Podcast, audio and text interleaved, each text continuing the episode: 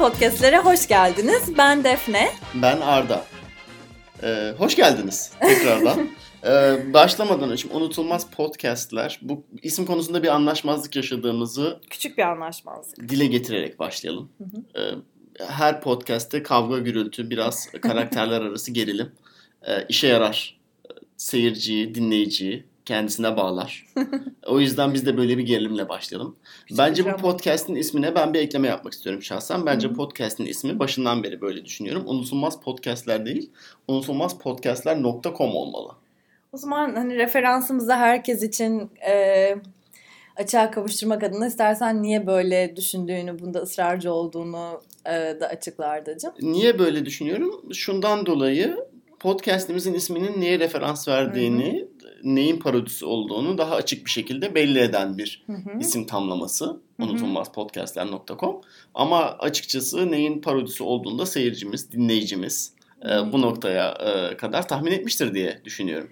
Ben de hele e, e, yaklaşık benzer yaş gruplarına hitap edeceğimizi hayal ederek e, diyorum ki zaten herkesin geçmişinde, film izleme geçmişlerinde önemli bir yeri vardır unutulmazfilmler.com'un.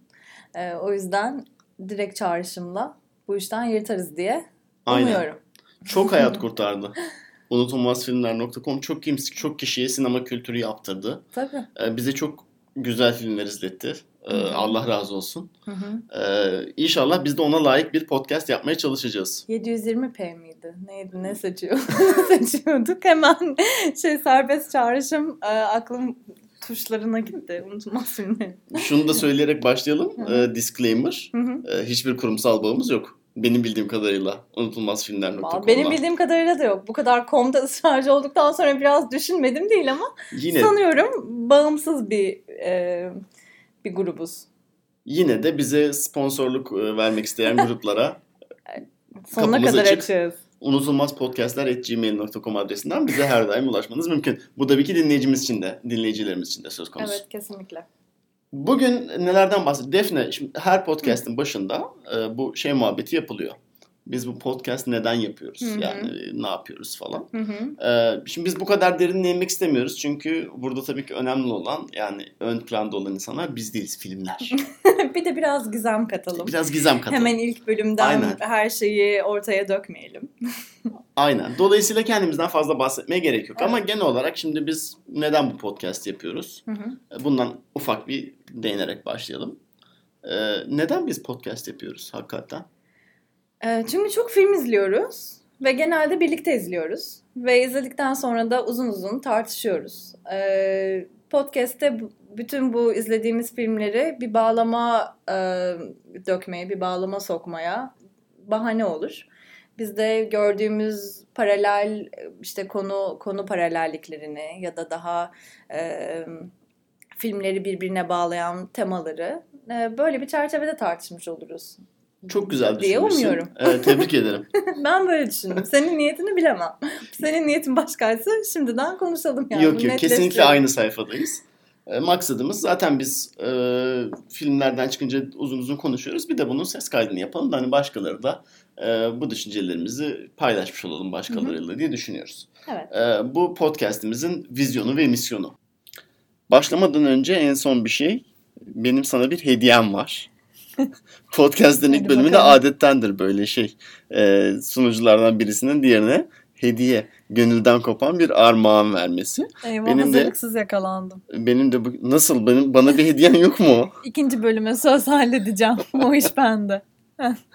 ee, benim bu bölüm başlamadan önce sana e, vermek istediğim e, gönlümden kopan bu tabii kalbimden verdiğim tertemiz sayfa e, adına mansplaining butonu dediğimiz e, alet. Mansplaining butonunu izninle ben e, baştan sona anlatmak istiyorum sana hiç e, söz hakkı tanımadan. Mansplaining adet, butonu nedir? nedir? Adet yerini bozsun. ne, e şimdi armağan falan tabii yani şaka da. Ne, ne yani mansplaining butonu onu bir e, bize açıklar mısın? Mansplaining butonu tahmin ettiğim üzere senin e, bir takım olaylarda fazla söz fazla fazla söz almam ve bana e, sanki ben hiç o konudan bir habermişim bir, gibi e, bana üst üste açıklamaya çalışman durumunda benim imdat çağrı şeklinde masanın altından dokunacağım kırmızı butona mansplaining butonu diyoruz. Aynen. Dolayısıyla e, arada sırada değerli seyircilerim, dinleyicilerimiz şu sesi duyabilir. Çok güzel. Bu ses e, Ardacım yeter artık boş yapıyorsun anlamına gelen e, mansplaining e, sesi. Tekrar tekrarlayalım ki iyice Yapalım. pekişsin. Dur ben yapayım. O- Tabii sen yap. Gayet Ee, güzel. Kesinlikle bu İstanbullu seyircilerimizin bilhassa e, yakın tanıyacakları travma, travma, travmatik bir ses. oldukları. Ee, e, bu butonu içinde bulduğumuz bir uygulama var application. Onda dört ayrı ses daha var. Ee, mesela mesela. Ee, bu seslere henüz bir şey bulamadık. Bir tematik bir karşılık bulamadık ama daha uzun uzun Yeri bölümler gelir. yapacağız. Bir noktada bir karşılığını buluruz. Ama şu anda en azından mansplaining sesinin ne olduğu belli.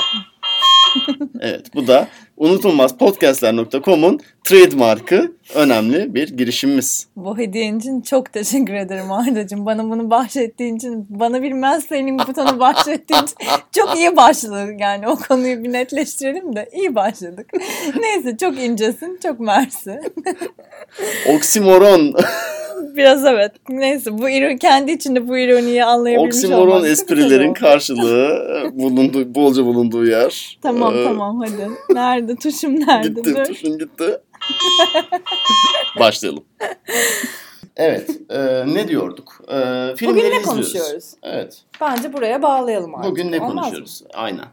E, şimdi son zamanlarda e, Oscar sezonunun falan filan da yaklaşmasıyla beraber tabii biraz daha böyle hem e, ana akım piyasaya hitap eden gişe filmi diyebileceğimiz hem de işte biraz daha böyle sanatsal yönü işte böyle bir ağırlığı yüksek falan filan filmlerin e, yoğun olduğu bir dönemden geçiyoruz. E, biz de son 3-4 ayda bu tarz çok fazla film gördük yani sinemalarda.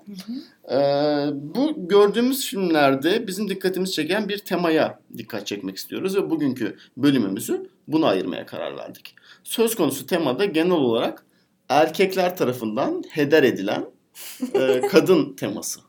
Yarım içeride. evet. Pardon. Ciddiyetini Ee, bozdum. bozdum konunu. Hazırlamıştım. Bir de şey beyaz beyaz orta yaşlı erkeklerden bahsediyoruz özellikle. Aynen. Alelade erkekler çizelim. değil, e, beyaz orta yaşlı erkekler tarafından Hı hı. heder edilen e, kadınlar. Bunlara birkaç tane örneğimiz var bu son aylarda dikkatimizi çeken. Bunlardan bir tanesi Geçen yılın e, filmi. 2017 mi? 2017 yılında yanlış hatırlamıyorsam Ekim. Eylül ya da Ekim aylarında izledik. Darren Aronofsky'nin Mother'ı. Mother. Mother ünlem işareti. Onu nasıl ifade edeceğimizden emin değilim. Mother? Mother. e, Darren Aronofsky filmin ismini e, koyarken şöyle bir açıklama yapmış. Sonunda bir ünlem işareti koydum. Çünkü aslında çektiğim filmin de sonunda bir ünlem işareti var. Yani film e, kendi çi, e, orada şeyinden çıkıyor, çığırından çıkıyor ve filmin sonlarına doğru işte bir ünlem işareti koyuyorum ben de. Bunu da e, şeyde göstermek istedim. Filmin isminde göstermek istedim. O yüzden sonuna bir ünlem işareti koydum demiş. O Daha yüzden başlamadan Aronofsky'den konuşmaya Aronofsky'den sıkıldım gerçekten. Neyse evet. o yüzden filmin Mother diye e, Hmm. anmak da e, doğru olacaktır diye düşünüyorum. Peki. Mother'da başrolde çok kısa bahsedelim. Yani filmin tamamının özetini yapmamıza gerek yok. Hem spoiler olmasın hem de ya bizi ilgilendiren kısmına tabii biraz daha eğilmek istiyoruz. Yani filmin baştan sona analizini burada yapabilecek değiliz. Tabii. Ee, başrollerde Jennifer Lawrence ve Javier Bardem oynuyor. Jennifer Lawrence e, son yıllarda neredeyse hiç görmediğimiz kadar talepkar bir başrol oynuyor. Çünkü filmin kamerası neredeyse Jennifer Lawrence'ın burnunun dibinden hiç ayrılmıyor. Neredeyse bütün sahnelerde tamamen Jennifer Lawrence gözüküyor. Ee, aynı zamanda talepkar bir oyunculuk da gerektiriyor senaryo. Çünkü e, çok geniş bir duygu e, spektrumunda hareket etmesi e, ve performans göstermesi gerekiyor. Filmin çok basit olarak genel konusu çok da tem, yani tematik bir film. Dolayısıyla senaryo derinliği ya da olay örgüsü bakımından çok enteresan yaşanan bir şey bir film Yok, evet. bir film değil. E, filmin konusu gerçekten Jennifer Lawrence'ın oynadığı kadın karakterin ismi de yok karakterin. Kadın karakterinin bir erkek tarafından heder edilmesi. Hı hı. Buradaki er- söz konusu erkek kocası Javier Bardem tarafından canlandırılan işte him e, denilen işte adam O. denilen o denilen karakter. Ee, kendisi bir şair, bir sanatçı, e, bir yaratım sıkıntısı çekiyor. Bu yaratım sıkıntısından eninde sonunda Jennifer Lawrence'dan nasibini alıyor. Evet. Ee, bu yani tabii ki temamız yani bugün bahsettiğimiz bu dile getirmeye çalıştığımız temanın en e, temel örneği. Çünkü gerçekten bütün filmin konusu neredeyse Jennifer Lawrence'ın oynadığı karakterin kurban edilmesi, e, mağdur edilmesi, e, sürekli işte aşağılanması, ezilmesi ve zor durumda bırakılması üzerine kurulu ve bizim bu karaktere olan empatimiz üzerinden e, film biraz kendi derdini anlatmaya çalışıyor. Evet. E, dolayısıyla bu çok yani e, yani bu filmi görür görmez zaten yani bu konsepti e, gözünüzde canlandırmak çok da zor değil. Buna benzer bir başka örnek yine son zamanlarda bu Eylül Ekim değil artık yani 2000 Yeni izledik. biz yeni izledik hatta evet. 2018 yılı içerisinde izledik. Hı hı. 2017 yılının sonlarında vizyona girdi. Paul Thomas Anderson'ın e, yönetmiş olduğu Phantom Thread. Hı hı. Daniel Day-Lewis'in son filmi Jübilesi. jübilesi olarak da hafızalarda yer etti. Bu filmde de benzer bir tema var. Yani Mother gibi filmin asıl konusu bu mudur der misin demez misin belli değil. Ama yani filmin üzerine yaslandığı e, temel temalardan bir tanesi. Fragmanını izleyince bile za- zaten bize e, hemen Mother'ı düşündürttü. İşte ben benzer bir erkek karakter. E, belli ki onun acılarından yine nasibini alacak bir kadın karakter alma var. Aynen. Biraz Phan- Phantom Thread'den de bahsedelim istersen. Aynen. Vicky Kriegs'in canlandırdığı Alma e, isimli karakter burada Daniel Day-Lewis'in e, canlandırdığı e, Reynolds Woodcock isimli karakter tarafından mağdur ediliyor, aşağılanıyor. E, bir takım e, hayatındaki e, gelişmelere maruz bırakılıyor. Hı hı. E, Reynolds Woodcock 1950'lerde İngiltere'de Jet Sosyete'ye dahil diyebileceğimiz bir terzi yani üst düzey e, müşterileri var. Hem tasarımcı hem, Hem tasarımcı, terzi, hem yani terzi. sa- hem, hem sanatçı hem zanaatkar. Barbaros Şansal'ın 1950'lerdeki e, karşılığı gibi bir şey. E, ben öyle anlıyorum. Ama tabii yani şimdi daha da önemli bir karşılık. Çünkü 1950'ler tam olarak bundan birazdan bahsederiz ama dönemsel olarak e, bu terzilik mesleğinin ticarileşmediği yani ticarileşmesinden Evet. hemen önceki dönemler. Hı hı. E, dolayısıyla aslında adamın yaptığı sadece bir zanaatkarlık değil aynı zamanda eşsiz bir eser ortaya koyma ve dolayısıyla hani Mother filmindeki Javier Bardem'in şair mesleğine de biraz öykünen bir sanatçılık e, en azından kendi kendine yüklediği misyon bakımından e, bu karakterde görülen bir yani ya- yaptığı icra ettiği meslekte görülen bir özellik. Hı hı. E, Dolayısıyla burada da bir e, temasal bir benzerlik var. Yani her iki filmde de ortak olarak gördüğümüz şey yaratım sıkıntısı çeken, e, sanatçılık yapan, e, işte dahi erkek e, ve ondan e, birkaç yaş küçük yani bir 20 yaş falan küçük her iki filmde de Evet. E, ma- beyaz, masum, e, zavallı, Zavallı kadın. kadınlar. E, Bunlara kontrast yaratacak bir de e, belki biraz jenerasyon tartışmamıza da e, yol açacak Disaster Artist var üçüncü filmimiz. E, orada da James Franco Being James Franco bir film. E, James Franco, Tommy Wiseau'nun e, en en kötü en iyi kötü film, en iyi en kötü film e, olarak anılan The Room'u yeniden e, çekiyor ve aynı zamanda hem kendi yani ana karakteri de kendisi oynuyor ve o karakteri e, oyunculuğu hiç bırakmadan bütün filmi yönetmiş. E, Disaster Artist'te de dolayısıyla belki e, bu kadar kadınlar üzerinden değil ama yine bir e, sanatı çok farklı ve üst bir yere koyma e, ve bunun uğrunda e, bir takım fedakarlıklar e, yapma işte daha kendine ve çevresine zarar vere- veren bir karakter olma ve, ve e, sonunda ortaya çıkacak işinde bütün bu durumu meşru kılması. E, burada da böyle bir tematik bir bağlantı görüyoruz diğer filmlerle ama daha sonra e, biraz daha jenerasyon farklılıklarını tartışmak işte e, James Franco'nun personasıyla Aronofsky ve Paul Thomas Anderson'ın belki e, tuttuğu yeri tartışmak anlamında böyle bir şey sonraya olta atmak olta atmak istedim. spoiler verdin. Yani Yok, küçük bir sevgili spoiler dinleyicimiz 14 dakika oldu podcast yapmaya başlayalı. Eyvah. Hedefimiz bu podcast'i bu podcast konusunda 45 ila 50 dakika arası bir süreye sığdırmak ama Defne sağ olsun şu anda her şeyi baştan ver. Dolayısıyla isteyen dinleyicimiz tamam ben istediğimi aldım diyerek e, şu noktada kendisi kapatabilir. Hiç öyle Şaka bir niyetim yoktu. Tamamen e, hani biraz sonra bu üç filmin nasıl bağlayacağız ve aslında nasıl konuşacağız e, yönetmen isimlerini ya da onların imzalarını. E, biraz heyecan yaratmak istedim aslında. Yani tam tersi. Deri- Neyse. Peki o zaman Mother'ı konuşmaya başlayalım. E, Mother konuşmaya başlamadan şu konuyu bir toplayalım. Hı, tabii. E, ondan sonra oraya geçelim.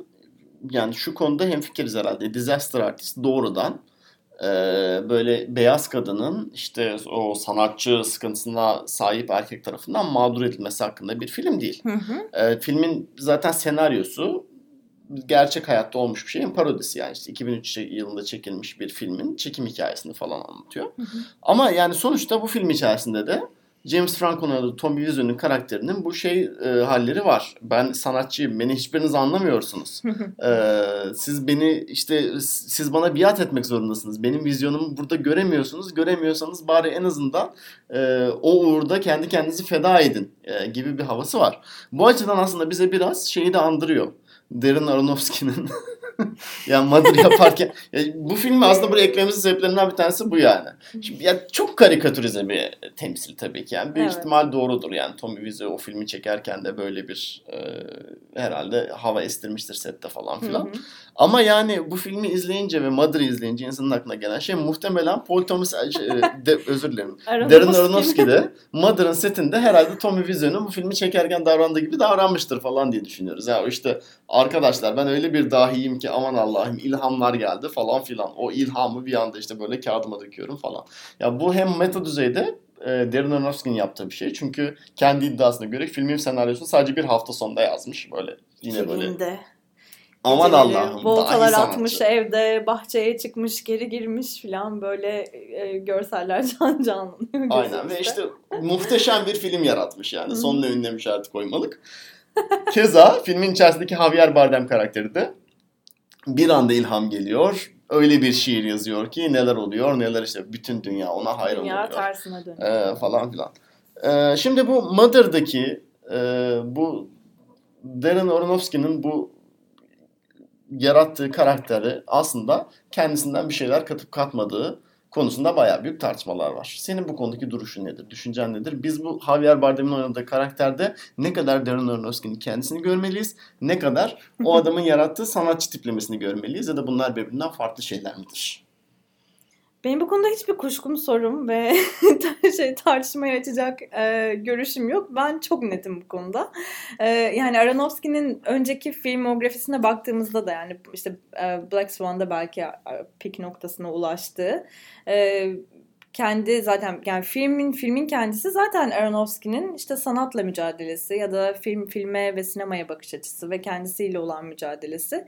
Ee, bunu filmografisiyle bize zaten biraz kurmuştu ve ben e, özellikle e, yani çekim seçtiği çekim açıları işte Jennifer Lawrence'ın burnundan izlememiz bütün filmi böyle çok daha intens ve e, yoğun bir duygulanım yaratmak üzere seçtiği kamera açıları e, bütün bu kullandığı görsel dil e, ve önceden de zaten sinemasında getirdiği bu işte sanat aşkı ve bunun üzerine feda edilecek işte hayatlar e, temasının Mother'da çok kaba bir şekilde devam ettiğini görüyorum. Hı hı. Yani filmi de e, birlikte izledik ve hoş bir tecrübedi.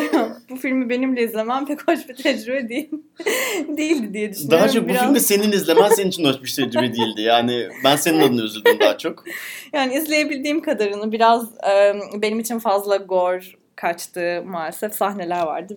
E, bedensel bedensel bir tepki vererek izledim yani filmi derin bir angajman. E, yani ben filmin şöyle ya Aronofsky ile özdeşleştiği kısmını ya da işte Javier Bardem'in karakterini ne kadar Aronofsky olarak okuruz ona onu tartışmaya devam ederiz. Ee, filmin genel okumalarından bahsedelim. Bir tanesi yani buna alternatif olarak e, Aronofsky'nin özellikle kurduğu ve bize dayattığı okuma. E, oradaki erkek karakterini ve Him diye atfettiği karakteri Javier Bardem'i bir tanrı rolüne yerleştirmek. E, Jennifer Lawrence'ın karakterinde hem Doğan'a hem de işte şey e, Meryem, Meryem, Ana Meryem gibi Ana böyle ikisinin arası bir karakteri. karakter. Yani böyle bir dini ikonografiden, dini e, bir dini bir alegoriden besleniyor film. Bu bunu bir kenara bırakıyorum. Bu beni hiç enteres etmeyen ve filme filme o ve ikisinin arasındaki ilişkinin dinamiklerine de ne kattığını e, benim için zenginleştirmeyen bir bir okuma. E, hatta Aronofsky daha sonra böyle işte bu aslında doğa felaketleri, küresel e, küreselleşme değil tabii ki. E, doğa Şey, büyük büyük doğa olayını Birleşmiş Milletler e, iyi niyet elçisi Darren Aronofsky. Küresel ısınma. küresel ısınma demek istiyorum. ve işte küresel ısınma ile ilgili daha derin doğa olaylarıyla ve işte insanın doğaya e, verdiği zararla ilgili e, bir film yaptım diye anlattı. E, ben buna da çok inanmış değilim. Bunu da e, tamamen o artık ben kendim hakkında bir film yaptım kadar e, kibir kibir göstermek istemediği için böyle bir e, filme de çok güzel yerleşebilecek bir kılıf bulduğunu düşünüyorum. E, ikinci olarak da Yani sen diyorsun ki ikinciye geçmeden önce Peki. ya bu filmin temel amacı şu meşrulaştırmayı yapmak. Hı. Bakın biz sanatsal üretim yaparken aslında Hı hı. çevremizdeki insanlara bir takım ikinci zararlar verebiliyoruz. Ama bu üretim sonucunda öyle şeyler ortaya koyuyoruz ki buna da değebilir. evet Ee, yani çünkü bu işte karakterin tanrı boyutunun olması falan filan aslında bakarsan bu düzeyde okuduğun zaman tamamen şey çıkıyor. Yani biz sanatçı olarak aslına bakarsan bir nevi tanrıcılık oynuyoruz. Ee, dolayısıyla tanrıya verdiğiniz bir takım kredileri bize de vermenizi vermeniz. bekliyoruz. Evet. Gibi bir Burada da zaten nereyi de yakıp yıksak e, geçerliliği Aynen. var ve bunun üzerinden yargılanmamamız gerekiyor. E, Ve bu, orada işte Hı çok sevdiğimiz, aslında çok sevdiğimiz insanlar mesela işte eşimiz Jennifer Lawrence'a falan filan da yer yer zarar verebiliyoruz. Evet. Ee, orada da şöyle bir problemim var. Yani bu işte Jennifer Lawrence'ın bir, bir ilham perisi böyle Muse rolünde olması Ee, ve e, işte Javier Bardem'in eşsiz bir şair e, rolünde olması Ee, biraz böyle bizi neredeyse romantik döneme taşıyor. Yani bu 19. yüzyılın işte ortalarından beri aslında kırılmaya çalışan bir işte ilham perisi rolünde kadın ee, ve işte bu poet e, poet modi dediğimiz yani biraz böyle yaramaz çocuk e, toplumun dışına atılmış işte böyle alkole, şiddete, suça eğilimi olan. Ee, Söyle söyle burada vermek istediğiniz alkol, içki, İçki. esrar. Sen ben neyse. Esra seni seviyoruz. Ee, Seviyor ben. Ben, Ben, bu seviyorum. konuda çok netim. Ee, Benim mesele karşı. Neyse bunu da araya sıkıştırmak istemiştim. Evet yani bu böyle işte poet modi ve ilham perisi e, diyalektiğini kırmaya çalışalı çok uzun zaman oldu ve hala gidip gidip böyle 19 bizi böyle 19. yüzyılın başına Hı hı. e, ve işte belki modernizmin doğmaya başladığı dönemlere e, biraz öncesine götürmesini e, de ekstra sinirlendim. Yani böyle bir gelenekselci bir yaklaşım olmasına. Ee, ve işte yine o yaramaz çocuk Poet Modi'nin istediği her türlü zararı verebilecek konumda görmesine ve Aronofsky'nin bir de bunu kendi kurduğu özdeşlik üzerine yapmasına tepkiliyim. Anlıyorum. Yani şimdi temel olarak söylemek gerekirse Aronofsky burada kendini anlatmak istemiş. Hı hı. Bu işte Tanrı, e, İncil şeyleri, paralellikleri ya da işte küresel ısınma muhabbetleri bence bunu uydurdu. Kılıf diyorsun. Evet ben öyle diyorum. Ama bir de öteki taraftan 19. yüzyıldan kalma bir takım trop dediğimiz yani senaryo, Senaryo klişelerini e, böyle hani sanki çok orijinal bir şeymiş gibi işersiniz, işin içerisine e, yedirerek bir takım klişeleri de burada filmin içerisinde sanki çok doğal bir şeymiş gibi bize sunmaya çalıştığı için biraz tepkilisin. Evet nefis bir özet yaptın. Teşekkür ederim. Estağfurullah. E, şimdi e, film rahatsız edici bir film bu kesin. Yani Hı hı. izlemesi Ki rahatsız başarılı edici. olduğu noktalardan biri de o Aynen. zaten. Yani şunu ortaya koyalım. Yani şey film kötü bir film olduğu için rahatsız edici değil. Yani Hı hı. kötü bir film olabilir başka sebeplerden ötürü. Ama izleme tecrübesinin rahatsız edici bir tecrübe olması kesinlikle Darren Aronofsky'nin bilerek ve isteyerek e, oluşturmaya çalıştırdığı bir şey bu filmin Elbette. tecrübesiyle alakalı. Ben filmle alakalı çok bu arada inanılmaz kutuplaştırıcı bir film. Yani beğenen var, beğenmeyen var. Seven çok seviyor, sevmeyen nefret ediyor. Aynen. Evet. Hatta Ya bu konu yani hakkı, ya bir noktadan sonra o kadar çok kutuplaştı ki bu muhabbet. Aslına bakarsanız yani film hakkındaki tartışmalardan da bir şey öğrenemez oldunuz. Ee, bu konuda Hatta böyle aklıma... testler yaptık. İşte Aynen. Vulture galiba bir 15 soruluk bir test yaptı. İşte Mother'ı Mother'ı sevecek misiniz, sevmeyecek misiniz diye daha film vizyona girmeden önce. Aynen. Bu konuda aklıma şey e, benim doktoradaki bu arkadaşlarımdan bir tanesinin Hı hı. ya filmden çıkınca söylediği bir şey geliyor sürekli Hı aklıma. E, demişti ki birisinin Mother'ı beğenip beğenmemesi aslında sana film hakkında hiçbir bilgi vermiyor. Ama söz konusu insan hakkında çok fazla bilgi veriyor. Evet. Yani karşıdaki insan sana abi Mother'a mutlaka git dediğin zaman yani sen burada hiçbir şey öğrenmiyorsun. ya. acaba bu film daha mı güzel oldu daha mı kötü? Bu konuda bir bilgi edinmiyorsun. Ama, Ama söz konusu insanın insan nasıl bir insan olduğuna dair çok önemli bilgiler elde ediyor, ediyor, ediyorsun. çok güzel Biraz- söylemiş evet. Turnusol kağıdı gibi, karakter testi gibi bir film. Kesinlikle. Ben bu kutuplaşmanın tam tam olarak iki tarafına da düşünüyorum. Bence senin kadar da nefret etmiyorum filmden. evet, Ee, bir takım güzel fil- fikirler var filmde. En azından bunları takdir ediyorum. Yani bunlardan bir tanesi de yani şu çıkış noktasını ben çok beğendim kendi adıma. Ee, çok böyle üst düzeyden, yukarılardan bakarak konuşmaya çalışan, mesaj vermeye çalışan bir film. Ee, yani bu mesajdan kastım işte bu çevresel e, mesajdan bahsediyorum. Sen bunu çok ciddi anlamda almıyorsun ama bence biraz daha yani bu yani filmin temelinde böyle bir mesaj var en azından filmlerine yaklaşıldığı zaman. Ciddiye almamak değil de fazla kalın çizgilerle e, Aynen. senaryonun üstünde durduğunu düşünüyorum. Yani onun böyle daha incelikle biraz daha kibar bir şekilde anlatıya yedirildiği kanaatinde değilim. Aynen. Ee, Evet. Yani ama en azından böyle bir teması var filmin yani Evet, hani adamın evet. bilinçli olarak yapmaya çalıştığı. Ee, bu temayı ve bu temanın insanlarda uyandırmaya uyandırması gerektiğini düşündüğü endişeyi canlandırmak için Hı hı. çok basit, çok insancıl, e, çok böyle hepimizin çok rahat e, bağlantı kurabileceği bir nokta yakalaması ve filmin başından beri e, ufak bir tedirginlik yaratıp onu böyle bir kar topu gibi yavaş yavaş yavaş yavaş büyütüp en sonunda bir çığ haline getirmesi ve o kar topunu ilk yaratmaya başladığı nokta beni etkiledi açıkçası.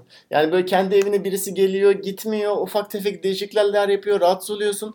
Ya bu buradaki ufak gerginliğin e, hepimizde böyle ortak bir e, bir şeyler canlandırması, Evet. ruhuna böyle hitap etmesi falan bence yaratıcı bir fikir. Yani sırf yani bundan o dolayı biraz alan alanın e, belki kırılganlığı ya da işte bizim alanlarımıza müdahale edildiğinde duyduğumuz rahatsızlığı e, film gerçekten çok güzel veriyor ve yani belki Jennifer Lawrence'ın da bütün işte Javier Bardem'in yarattığı o baskıyı, ilişkilerindeki bütün problemleri ve e, orada yaşadığı bütün sıkıntıyı evine yapılan saldırı üzerinden anlatmak bence de çok zekice.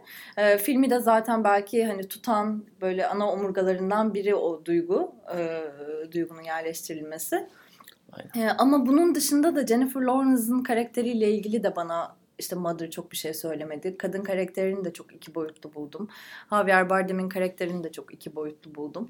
E, belki bu anlamda biraz da Phantom Thread'den ayrıldığını umabilir ve böyle bir geçiş yapabilir miyiz acaba?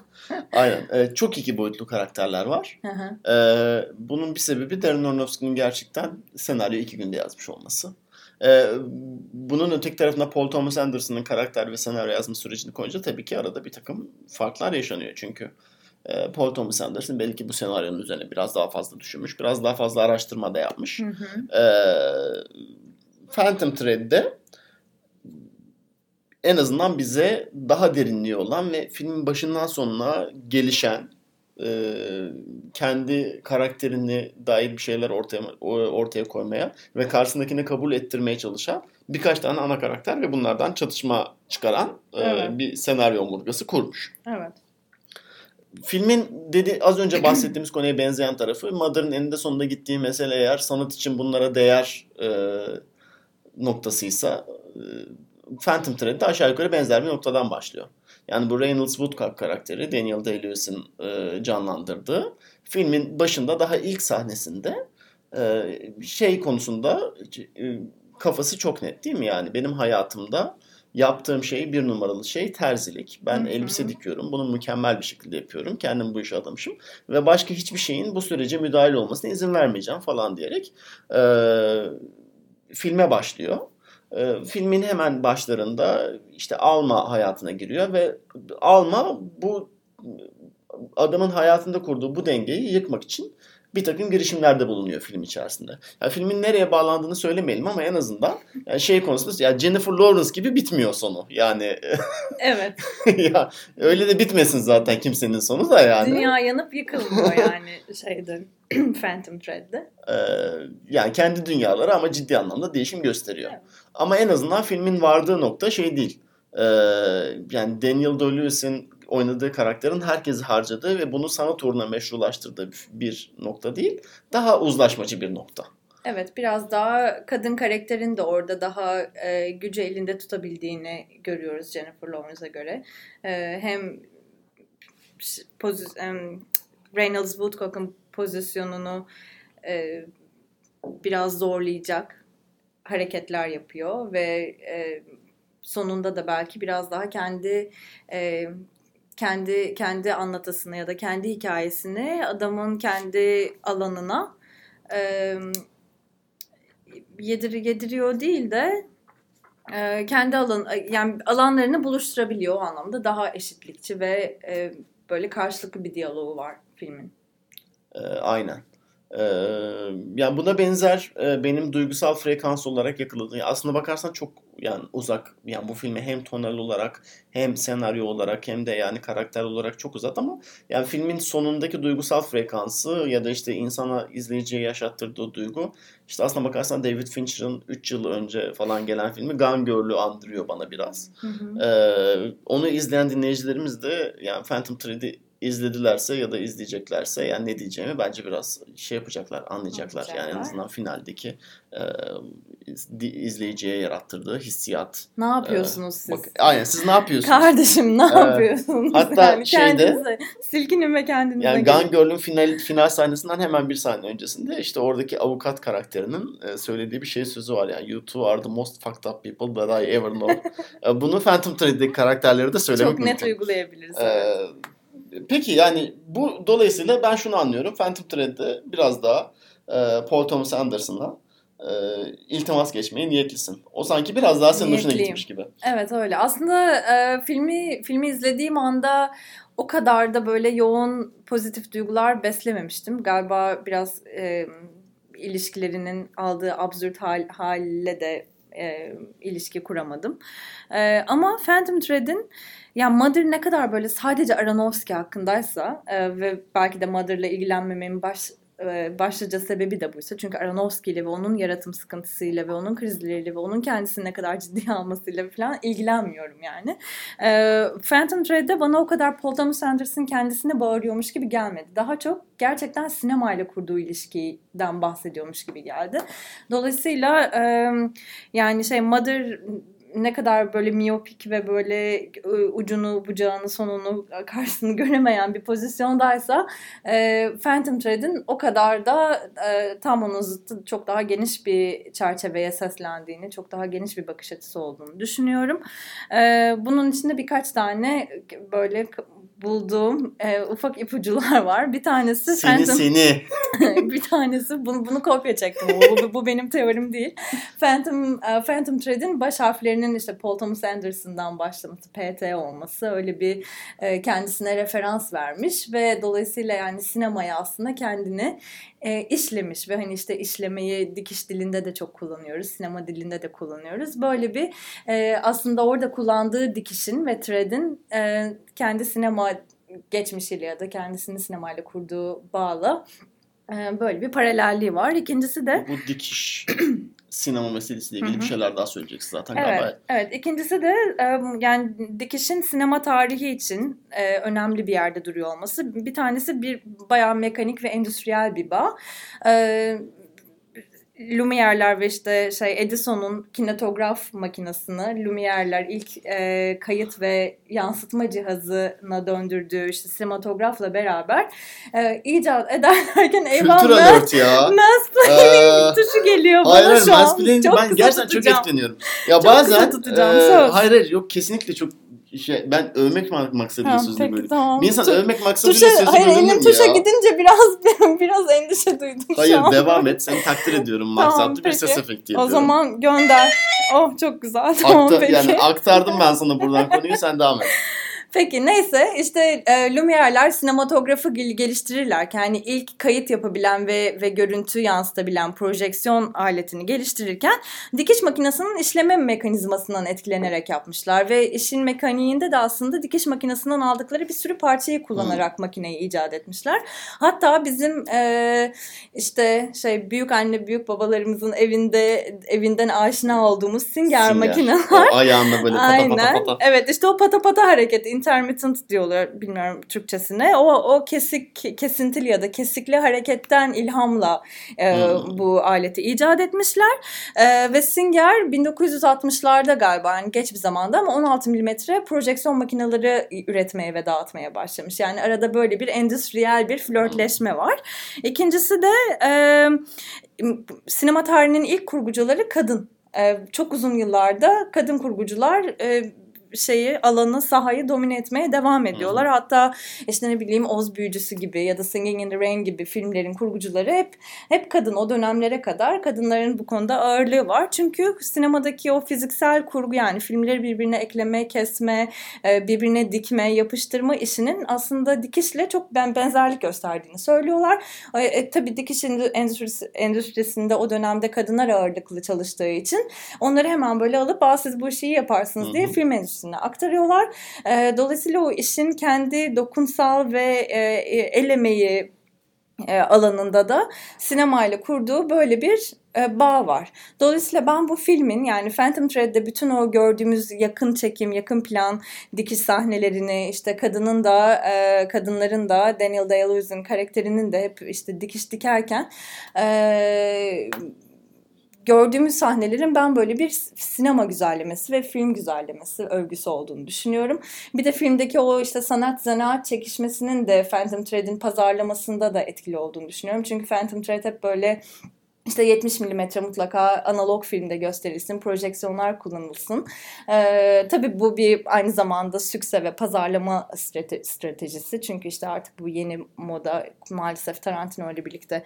E, geldi. Ee, en son çektiği film neydi Tarantino'nun? O zaman işte bir sürü projeksiyon makinesini aldı, yeniden dönüştürdü, fabrikalardan çağırdı. Her yere tekrar o eski 70 milimetre projeksiyon makinelerini yerleştirdi falan. Ee, onunla beraber böyle bir e, yeni moda akım başladı. Paul Thomas Anderson da 70 milimetrede izlensin çok istiyormuş Phantom Thread'i. Ee, hani o da böyle filmin analog kısmına ve işte daha mekanik el emeği kısmına e, bir gönderme. Dolayısıyla ben buradan böyle bulduğum küçük minik detektif dedektifçilik oyunumla diyorum ki bu film aslında Phantom şey hani Paul Thomas Anderson'ın kendisiyle ilgili değil. Bu daha çok e, sinema e, kültürünün ve sinema e, mecrasının e, bu endüstrideki bu endüstri, endüstrideki ve dijitalleşme çağındaki mücadelesi diyorum. O yüzden de filmi daha çok önemsiyorum. Sözün özü diyorsun Bitti. ki e, şimdi bitti. Tamam sustum. Estağfurullah hiç. Evet. Ya şimdi bak bir şey diyeceğim. Dinleyiciye öyle bir izlenim veriyorsun ki sanki ben buradan sana kaş göz yapıyormuşum. dur dur dermişsin gibi. Musun? Dinliyorum burada bir saattir seni. Tamam peki özetle canım. Ee, özetle şunu söylüyorsun benim anladığım kadarıyla. Hı hı. Diyorsun ki yani Darren Aronofsky Mother'ı kendi için çekmiş ama Paul Thomas Anderson aslına bakarsan sinemaya aşkına Evet. göstermek kesinlikle. için bu filmi çekmiş Evet. ve bunun içinde bir takım hintler koymuş. Hı hı. Ee, bu ikisinin sinemaya bakışları arasındaki e, Dramatik fark. dramatik farkı da aslında bu ana erkek karakterlerine biçtikleri rollerden görmek mümkün diyorsun yani. Çünkü dolayısıyla bir tarafta bir şair, bir odaya kendini kapatmış aman Allah'ım ilham gelsin de yazayım falan diye düşünen bir şair var Mother'da. Hı hı. Öteki taraftan Phantom Thread'deki terzi daha sosyal e, ve filmin başında aslına bakarsan yaptığı işi sanat olarak icra etse de filmin sonlarına doğru bu mesleğinin yaşadığı dönüşümle de biraz daha e, barışmaya Barışık. başlamış bir karakter. Ben açıkçası bunun da önemli olduğunu düşünüyorum. Bundan dolayı e, konuyu buraya getirmeye çalışıyorum. Hı hı. Ee, yani bence bu mesleğin zaten bu e, karakterin mesleğinin terzilik olması ve başka bir şey olmamasının da aslına bakarsan bence şöyle bir anlamı var. Dediğim gibi daha önce dönemsel olarak baktığın zaman 1950'ler işte bu terzilik mesleğinin aslında bir sanat olmaktan çıkıp çok kısa bir süre içerisinde bir zanaat olmaya evrileceği dönemlere tekabül ediyor. Endüstrileşme. Endüstrileşme gelecek. Çok ciddi manada bir rekabet gelecek. Daha sanayileşen bir iş kolu e, içerisinde Hı hı. e, hareket ediyor olacak Reynolds Woodcock'ın karakteri. Ve bakarsan filmin sonuna yaklaştığımız zaman da zaten bu dönüşme dair izleri görüyoruz yani işte müşterileriyle ilişkilerinde falan filan. E, dolayısıyla yani Reynolds Woodcock filmin başında işte burnundan kıl aldırmayan bir sanatçıyken filmin sonunda yer yer aslında kendisini ve sanatını yani kendince sanatını işte endüstriye teslim etmiş ve biraz da mağlubiyeti kabullenmiş ve kendi yaptığı işle ilişkisini daha değiştirmiş bir karaktere evriliyor. Bu aslına bakarsan e, Alma karakteriyle ilişkisinde de e, benzer bir paralellik söz konusu. Yani yine Kesinlikle, burnunda evet. burnundan kıl aldırmayan, ekmeğe tereyağı sürdürmeyen bir adamdan işte e, sen şunları yap ben bunları yapayım gibi bir noktaya evriliyorlar. Evet. E, dolayısıyla bunların hepsi aslına bakarsan Paul Thomas Anderson'ın e, sinemaya bakışının e, Darren Aronofsky'den biraz daha farklı olduğunun göstergesi. E, bu bahsettiğimiz de 70 mm muhabbeti ve işte yani seyirciyle kendi aramızda özel bir bağ kuralım ve işte bu sinemaya gitme hissiyatını daha da güçlendirelim şeyi algısı da aslına bakarsan bunların biraz uzun, uzantısı. Ve işte bu işin ağ babası işte Quentin Tarantino var ya da işte son 10 yılda e, Christopher Nolan Nolan bu var. işlerle falan çok Evet. uğraşıyor. Bunların hepsi Darren Aronofsky'den biraz daha farklı. Çünkü e, bir yönetmen olarak bence kendilerini bir, yani sanatçıdan biraz daha çok za- zanaatkar olarak kendilerini kendilerini nitelendirdiklerini söylemek mümkün. Aronofsky'yi katmıyoruz. Darren. Aronofsky'yi katmıyorum. Aronofsky e, kendisinden başka hiçbir şeye bakmayan manyak bir otör. Kendince otör bir yönetmen yani. Evet. Milyonlarca dolarlık bütçeli filmler çekse de. Evet. Ee, bugün okuduğum kadarıyla hatta Christopher Nolan yakın zamanda çocuklarını Phantom Thread izlemeye götürmüş. Ee, Christopher Nolan'ın çocukları e, babalarını çok ciddi manada o filmdeki Reynolds Woodcock karakterine Eyvah. benzetmişler. Ve böyle evde bir şeye sinirlendiği zaman falan şey diyorlarmış. Aa gene Woodcock oldun falan filan diye adamla dalga geçiyorlarmış. Büyük gerilim. Ee, çocukların favori Resmen filmi hakaret. Thread olmuş. Ben olsam çocuklar bu arada yani şurada çocuklarınızı Phantom Thread'e götürmeyin. Götürmeyin, Uygun bir evet. film değil. Ee, finalini anlayamazlar, kavrayamazlar. Başka sor- dersler çıkartırlar. Ondan Lütfen sonra evde denemeyin. biz de hala tam olarak çıkartamadık.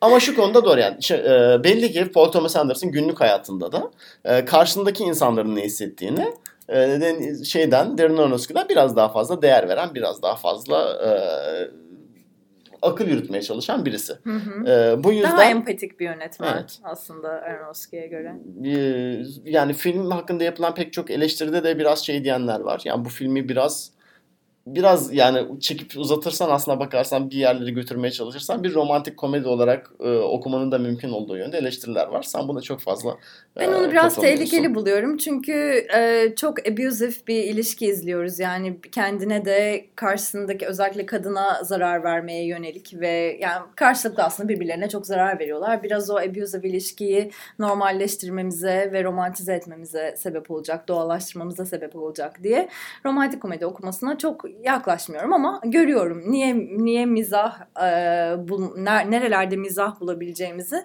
görebiliyorum. Evet. şey diyen var e, yine internetteki eleştiriler e, üzerinde. Ya bu aslında Paul Thomas Anderson'ın biraz karısına böyle yazdığı bir aşk mektubu. Yani işte bizim ilişkimizde böyle enteresan bir denge kazanan. Ben seni böyle seviyorum dercesine. Burada Paul Thomas Anderson'ın karısı hiç beklemedik bir şekilde Maya Rudolph. Ee, Bunu da hiç anlayabilmiş değilim. İşte Saturday Night Live'da uzun bir süre oynamış. Daha sonra komedi filmlerinde işte şimdi Kristen Wiig'le falan. Sadece pozitif falan. duygular alabileceğin bir Evet yani. bir komedyen yani Ee, ama yani düşündüğün zaman aslında benim yakıştırdığım da bir çift. Yani bu konu Öyle üzerine düşündüm. Benim hoşuma gitti. En azından Darren Aronofsky, Jennifer Lawrence çiftinden daha çok hoşuma gitti. Zaten onların sonu Zaten belliydi. onların ilişkisi pek yürümeyeceği belliydi. Netice itibariyle yürümedi. Ve Jennifer Lawrence'ın bu konuda da ne kadar şikayetçi olduğunu e, şeyin Aronofsky'nin ilişkileri boyunca sadece Mother'dan bahsettiğini yani ayrılıp böyle bir demeç vermiş. Yani Aynen. o kadar bezdirmiş ki Aronofsky onu. Yani başka hiçbir şey konuşmuyorduk. Sadece Mother konuşuyorduk. Sadece filmden Bir de bahsediyorduk. film, ben film çekilirken zaten ben yani mağdur oldum. Zaten Film acılar bitti. içindeyim. Adam hala Mother'dan konuşuyor falan Aynı diye. çukurda debelenmeye devam etmişler. Neticede ilişkileri zaten çok uzun süremedi. Aynen. Evet. Ee, ama dediğimiz gibi evet yani bu Paul Thomas Anderson'ın meseleye bakışı biraz daha kendi kuşağının diğer yönetmenleri olan işte bu Christopher Nolan, biraz Quentin Tarantino falan onlara biraz daha yakın sanki.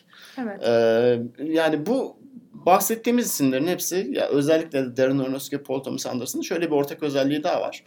40'lı yaşlarında beyaz Amerikan erkek yönetmen dediğimiz zaman hani akla gelen e, hani ana akım film yapan ve işte belli bir bütçenin üzerinde ve belli bir işte sayının üzerinde gösterime sokulan filmler arasında aslında heyecanla beklediğin iki tane yönetmen aşağı yukarı. Kilit, evet kilit otörler. Ee, bu yani bunun da açıkçası biraz şimdi bu genel tem temamıza biraz dönecek olursak Hı hı. bu filmler neden patladı? Neden son zamanlarda e, görmeye bunları daha fazla başladık meselesine gelecek olursak belki biraz bununla da alakası var. E, çünkü bu işte bu bahsettiğimiz Christopher Nolan ve işte o Shreka'nın başlattığı e, bu biz aslına bakarsan e, sinema tecrübesini daha işte bir yani 20 yıl önce seviye. falan Hmm. daha böyle daha o kadar ticari değil ama biraz da ulvi bir tecrübeye dönüştürmeye Hı hı. çalışıyoruz. Ama o ulvi tecrübede de aslında seyircimizle daha değişik bir ilişki kurmaya çalışıyoruz Evet. e, söyleminde. E, belki de biraz böyle ya o söyleminde ben bu temaya e, biraz katkıda bulunduğunu düşünüyorum. Hı hı. Ee, şundan dolayı yani bu yani eninde sonunda bu temaların hepsinde yani biraz şey var işte bu yaratıcı insanın e, kendi sanatıyla ya da kendi işte ortaya çıkardığı şeyle e, bir ba- e, ilişki kurmayı öğrenme şekli ve eninde sonunda bu ortaya çıkarılan eseri meşrulaştırma çabasını görüyorum. Ya bu çabayı aslına bakarsan bu genel tema içerisinde e, bu yönetmenlerde görmek mümkün. Hı hı. Ee, üst jenerasyon önünde çok fazla yok artık. Steven Spielberg'ler, e, Ridley Scott'lar şunlar bunlar. Onun elimi şeylerini asmış artık biz yani e, hayattan artık beklediğimizi aldık falan filan deyip ya filmlerini çekip artık paralarına bakıyorlar falan filan. Hı hı. Bunların bir alt jenerasyonu James Franco'lar, Joaquin Phoenix'ler falan filan işte Casey Affleck'ler. E, Eyvah, kötü isimler. kötü isimler. Ee, girmeye başladık. onlar daha değişik bir yerdeler. Yani Evet. çünkü onlar birazdan bahsederiz yani daha değişik bir personel yaratmışlar kendilerine falan filan. Ama bu ara jenerasyon e, yani Aronofsky, Paul Thomas Anderson falan filan hala ya biz bu sanatta ne yapacağız? Ne, nereye gidiyoruz? Ne, ne katıyoruz? Seyirciye biz ne öneriyoruz falan meselesini biraz çözmeye çalışıyorlar. Bir de belki oradaki en büyük farklılık biraz e, işlerine ve kendilerine dur, dur- e, kendileriyle durdukları mesafe. Yani e, James Franco'da bu mesafeyi kaybediyoruz ya da onun jenerasyonunda bahsettiğimiz isimlerde. E, işin işini kendi per- yara- yarattığı personadan ayırmak, işte o yarattığı mitin bir parçası olarak görmek mi, görmemek mi, bu bir performans mı, değil mi?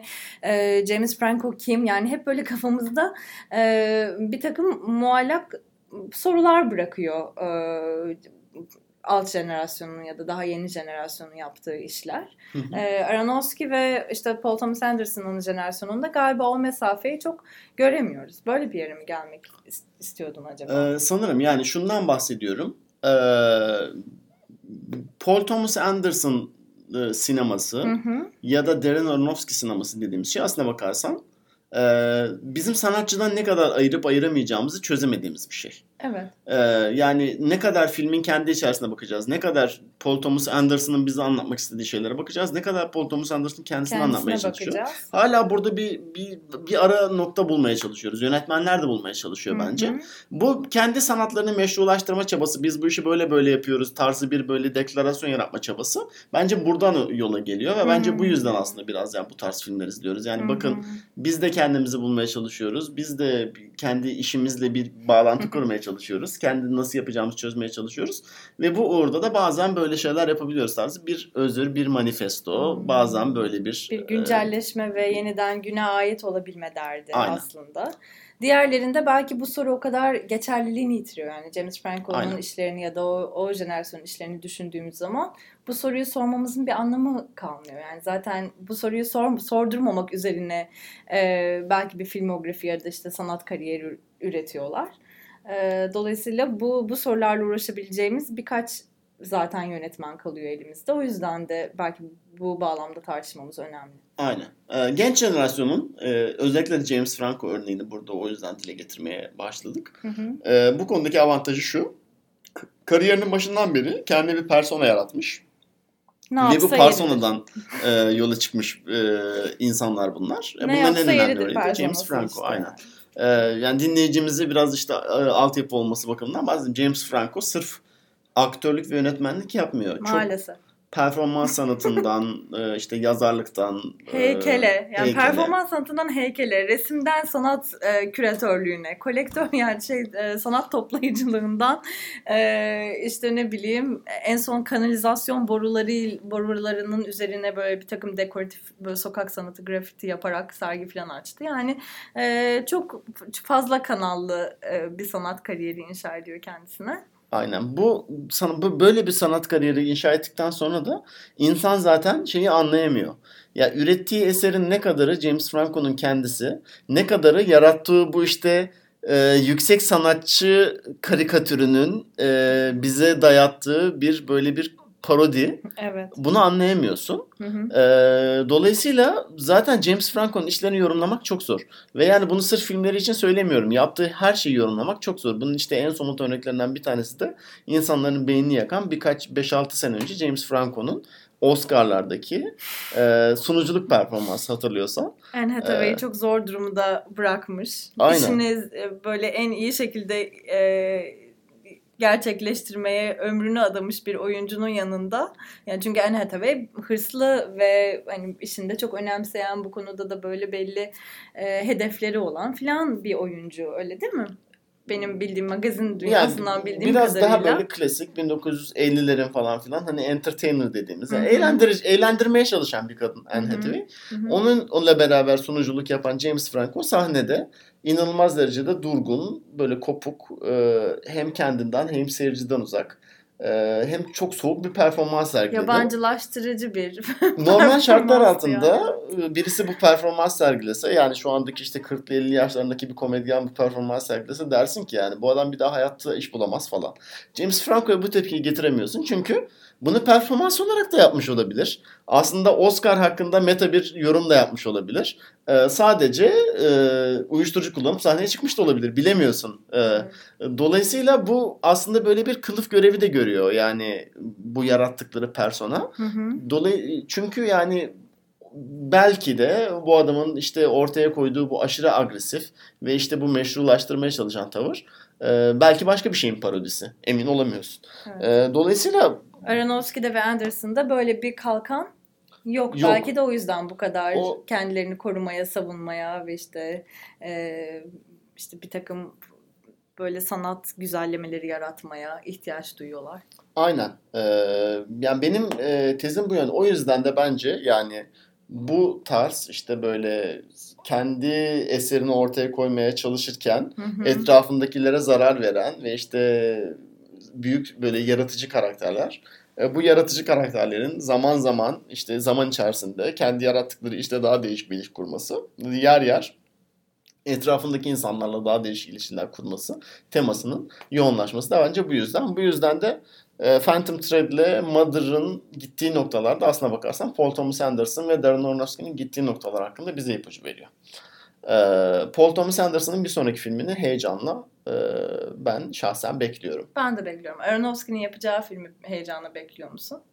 Biraz e, karar vermeye çalışıyorum. Bu konuda net değilim. E, bu seni bu türlü beni... sol kağıdı meselesi mi bu kadar etkiledi de acaba orta bir noktada Yok durmaya ya, bir, çalışıyorsun? Bir, bir de filmografisi biraz tekrara düştü. E, evet. Yani tematik olarak aşağı yukarı aynı şeyleri işliyor.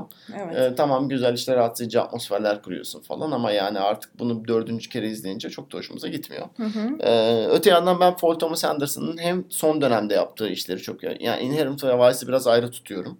Ee, o, o bir kaza oldu biraz, orada evet. Yani kaza da değil belki gerçekten öyle bir şey yapmaya çalıştı adam ama yani onun haricinde bence e, The Master muazzam bir film. Gerçekten bilmez. E, There Will Be Blood yani bence 21. yüzyılın en iyi filmi olabilir. Hı hı. Ee, yani gerçekten bir e, başyapıt.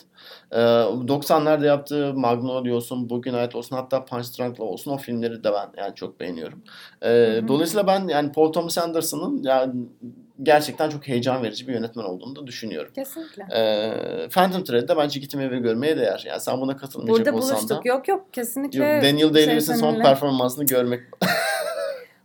Or, orada orada kimi suçlayacağımı suçlayacağımdan emin değilim. Yani e, biraz bence anlatıda tekrara düştüğü için, karakterin çok fazla alanı olmadığı için Daniel Day-Lewis'in performansını ben özellikle kadın karakterle karşılaştırınca çok daha iki boyutlu ve düz ve sıkıcı buldum. Ama e, bunun anlatıda gerçekten e, sınırlı alanı kaldığı için mi olduğunu yoksa Daniel Day-Lewis artık bu işten biraz yorulmuş mu o yüzden mi göremedik o derinliği emin değilim. Daniel Ama ben- Day-Lewis emekliliği hak etti. Ee, bağ kurunu alsın rahat rahat. Artık sahil kasabanın üstüne mı taşınıyor? Adam gerçekten kendine yazık etti. Ee, rahat rahat artık şey yapsın. Ee, gitsin Güzel bir kapanış. Güzel Kalite- bir kapanış. Kaliteli bir Güzel kapanış. Hiç ona bir şey söylemiyorum ama Kesinlikle ben e, kadın karakterle ilgili daha heyecanlandım Phantom Thread'de. Belki bu bahaneyle e, önümüzdeki bölüm biraz kadın karakterler üzerinden konuşuruz. Hatta e, ya ben aslında bunu biraz Lady Bird konuşalım. E, şey, kuş, Senin kuş, derdin hanım, kuş hanım konuşalım diye ben senin derdin kadın karakter konuşmak değil. Senin derdin belli ki Lady Bird konuşmak. Tamam. Evet bence ortak bir paydada buluşuruz Arda'cığım. Güzel Niye bir- öyle diyorsun? Yani ben biraz da şundan bahsetmek istiyorum. İşte Hı hı. bu sürekli böyle işte mağdur edilen, heder edilen kadınlardan falan girdik. evet. Ee, başka bir temada tabii ki yine yani son özellikle bir, bir buçuk yıla göre işte bu güçlü kadın e, işte teması. Bunu doğru yapanlar var, yanlış yapanlar var. Evet. Ee, Three Billboards Ebbing, Missouri var. Eyvah. Ee, yani bir sonraki bölüme geçmeden önce seyircimize bu konuda fikir biz yani hiç beğenmedik o filmdeki neredeyse hiçbir şey Hiçbir beğenmedik. şeyi beğenmedim. Ee, doğru yapanlar Lady Bird. Doğru yapıp yanlış yap, doğru yapıp yapmadığı belli olup olmayanlar The Big Wild e, Hmm. falan. Bu Aa, konulardan evet, bence biraz bahsedebiliriz. Yani işte bu Kesinlikle. e, kadın güçlendirme yani hiç Hı hı. sevmediğimiz e, İngilizcesi hiç sevmediğimiz bir kelime işte empowerment, falan. Empowerment. E, yani o kelimeyi kullanmak istemiyoruz ama e, ya en azından yani güçlü karak- kadın karakter e, çevresindeki kadınlarla beraber nasıl yazılır konusunda falan e, bir aslında örnek vaka teşkil edilecek Lady Bird'e de e, burada değinmek biraz isteriz bir sonraki bölüm. Dolayısıyla biraz onun üzerine kuralım. Ne dersin? Evet bana gayet güzel duyuluyor. Ee, peki başka var mı Ridley Scott'la ilgili bir şey söylemek Ridley Scott'la ilgili bir şey söylemek istemiyorum. Yeter Sana ya. bu katarsisi yaşatamadık diye biraz üzüldüm Yeter şu ya. an. Yaşı olmuş Son- 80. Gerçi Allah affetsin ben ne diyeyim ya. Peki tamam. O zaman e, istersen bu bölümü kapatalım. Ee, E, kapatalım. Bence önümüzdeki bölümle de ilgili yeterince merak uyandırdık. Aynen. E, hem kadın karakterleri konuşurken bence burada konuştuğumuz birkaç ana temaya da geri dönmek için bahanemiz olacak. E, eğer bugün konuştuğumuz filmler hakkında, konuşacağımız filmler hakkında e, ya da başka türlü dertlerinizi bizimle paylaşmak isterseniz unutulmazfilmler.gmail.com'da e, bize yazabilirsiniz. Tweet atabilirler. Tweet atabilirsiniz. Aynı zamanda bir takım sosyal mecralardan bize ulaşabilirsiniz. Aynen biz buradayız yani bekliyoruz. Ee, bayağı biz bu işi yaparız yani. Bana da öyle göründü.